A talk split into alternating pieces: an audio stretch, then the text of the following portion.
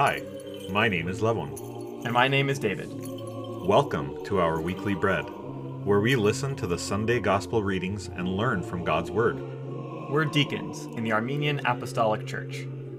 In each episode, we'll read the gospel in English, then have a short discussion reflecting on how to apply God's teachings to our lives. We'll conclude by chanting the gospel in Armenian, the language of prayer.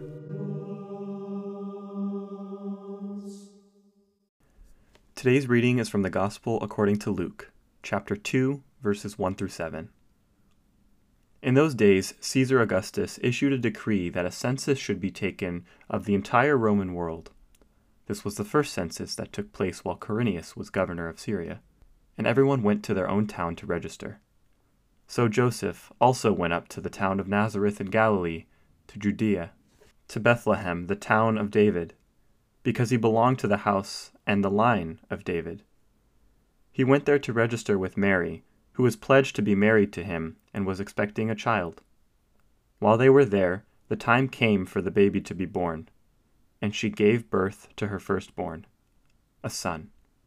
She wrapped him in cloth and placed him in a manger, because there was no guest room available for them. So ends the reading. So, this week's reading harkens back to earlier in the year. It's essentially a nativity reading. But the reason why it's a nativity reading this week is because on the 15th, we celebrate the feast of the Assumption of the Holy Mother of God, Mary. And we believe that Mary was assumed into heaven. Mm-hmm. So that's what the assumption is. You know, she went straight to heaven. One of the most telling stories in her life. Yeah. Right? Being the mother of God, being Right. giving birth to Jesus and Jesus Christ entering into this world. That's right. She gave Jesus into the world by him being born, and it's really kind of the completion of the promise that she made to the angel, Mm-hmm. right? Who came to visit to visit her. She's showing faith in God, and not only did she show faith in God, she carried through what God entrusted to her, Exactly. which was to carry Jesus. Big responsibility. Yeah, it's a big responsibility. And you know, we often we know what the scene looks like, but the story that got them there is very mysterious because not only are Joseph and Mary essentially refugees, it was Yeah. a very violent time to have a child.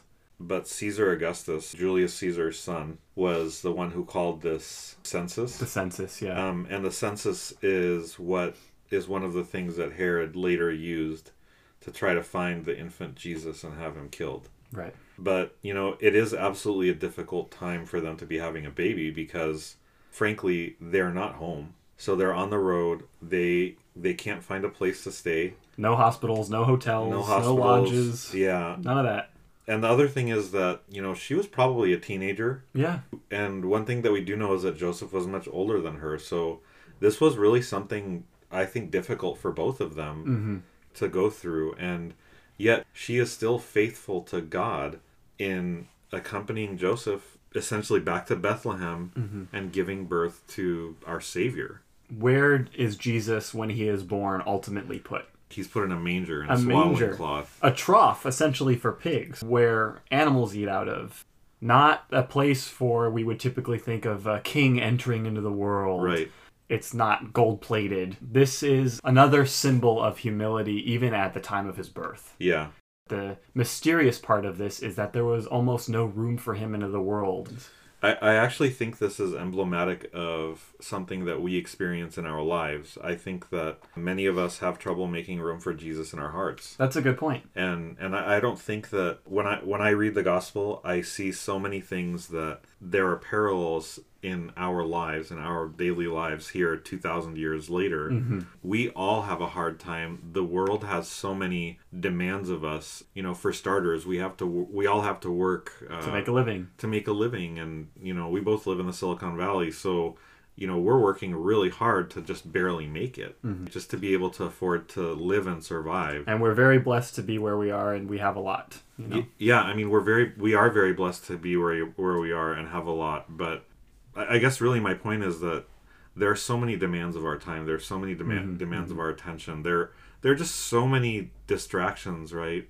and this is today this is you know this didn't just happen at jesus' birth every single one of us struggles or doesn't make enough room in our lives and in our hearts for for Jesus, for God. It's like I'm too tired. I don't want to pray before bed, or Exactly. You know, I I've got plans this weekend. I'm not going to be able to take take a day of rest or spend time with my community, church's community. or say a prayer Say a or prayer. or visit someone who needs who needs to be visited right visit vi- visit someone who's sick or you know take a friend a bowl of soup whatever it is right Bring them lunch when they have a concussion. bring them when they have a concussion i don't know anyone that's had a concussion Oh, you know, I think I might have forgotten too. There's Yeah. something going on.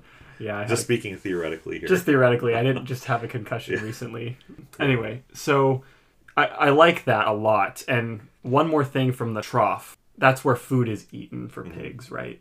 And Jesus is in there. Another symbol Jesus is also spiritual nourishment, He is mm-hmm. food. Mm-hmm. He feeds us the word through the sacrament, through the Eucharist, and we chew on it, we ruminate, and take time to swallow and digest what he has brought into the world and all of his teachings, and that becomes the fabric of our being. should be Should the fabric be. of our being Should be. yeah And that is just another thing, just in his birth. yeah And God knew that that's where he was going to bring his son, Yeah. God himself, into the world. Mary also was the means by which God brought his kingdom back to the world. Absolutely. Right? Yeah. I mean, it's something you and I are taking this course, right? Mm-hmm. In the Armenian church, we don't refer to the second coming of Christ, right? We refer to the next coming of Christ because we believe that Christ is, is God and God was on earth at least once before Jesus, right? Mm-hmm. Once before Jesus was born. He was kind of on earth. Adam and Eve lived in communion with him, right? That's true. God was in the cloud leading the Israelites out of Egypt Through Moses. through Moses. I mean, reading through the Old Testament, there are examples of God manifesting in coming into the tent of meeting, mm-hmm. the holy of holies, Yep. to meet with Aaron or Moses. So I I think that's really important. Jesus' birth brought the kingdom of God back here, which isn't to say that there are no ugly or bad things on the planet, but if we really follow him, then our job is actually to love one another like God love, loves us. Absolutely. Song comes to mind. Ooh, baby, do you know what that's worth?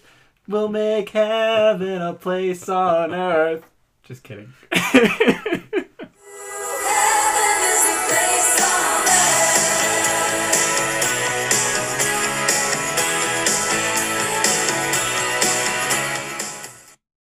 Now Levon will chant today's gospel reading in Armenian.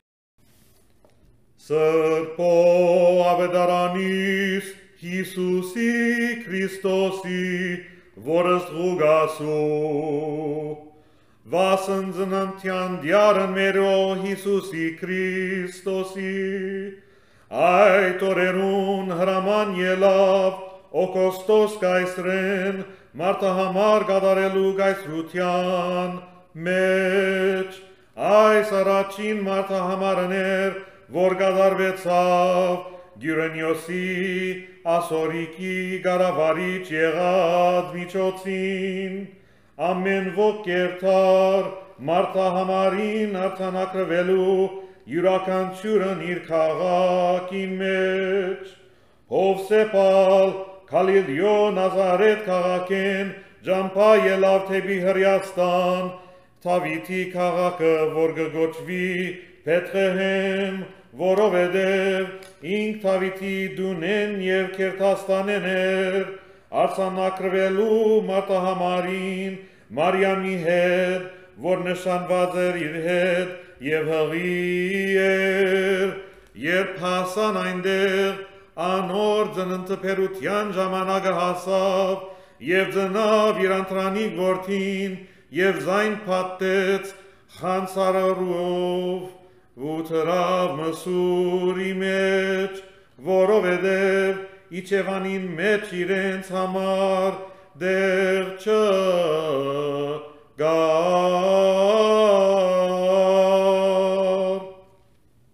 The Word of God.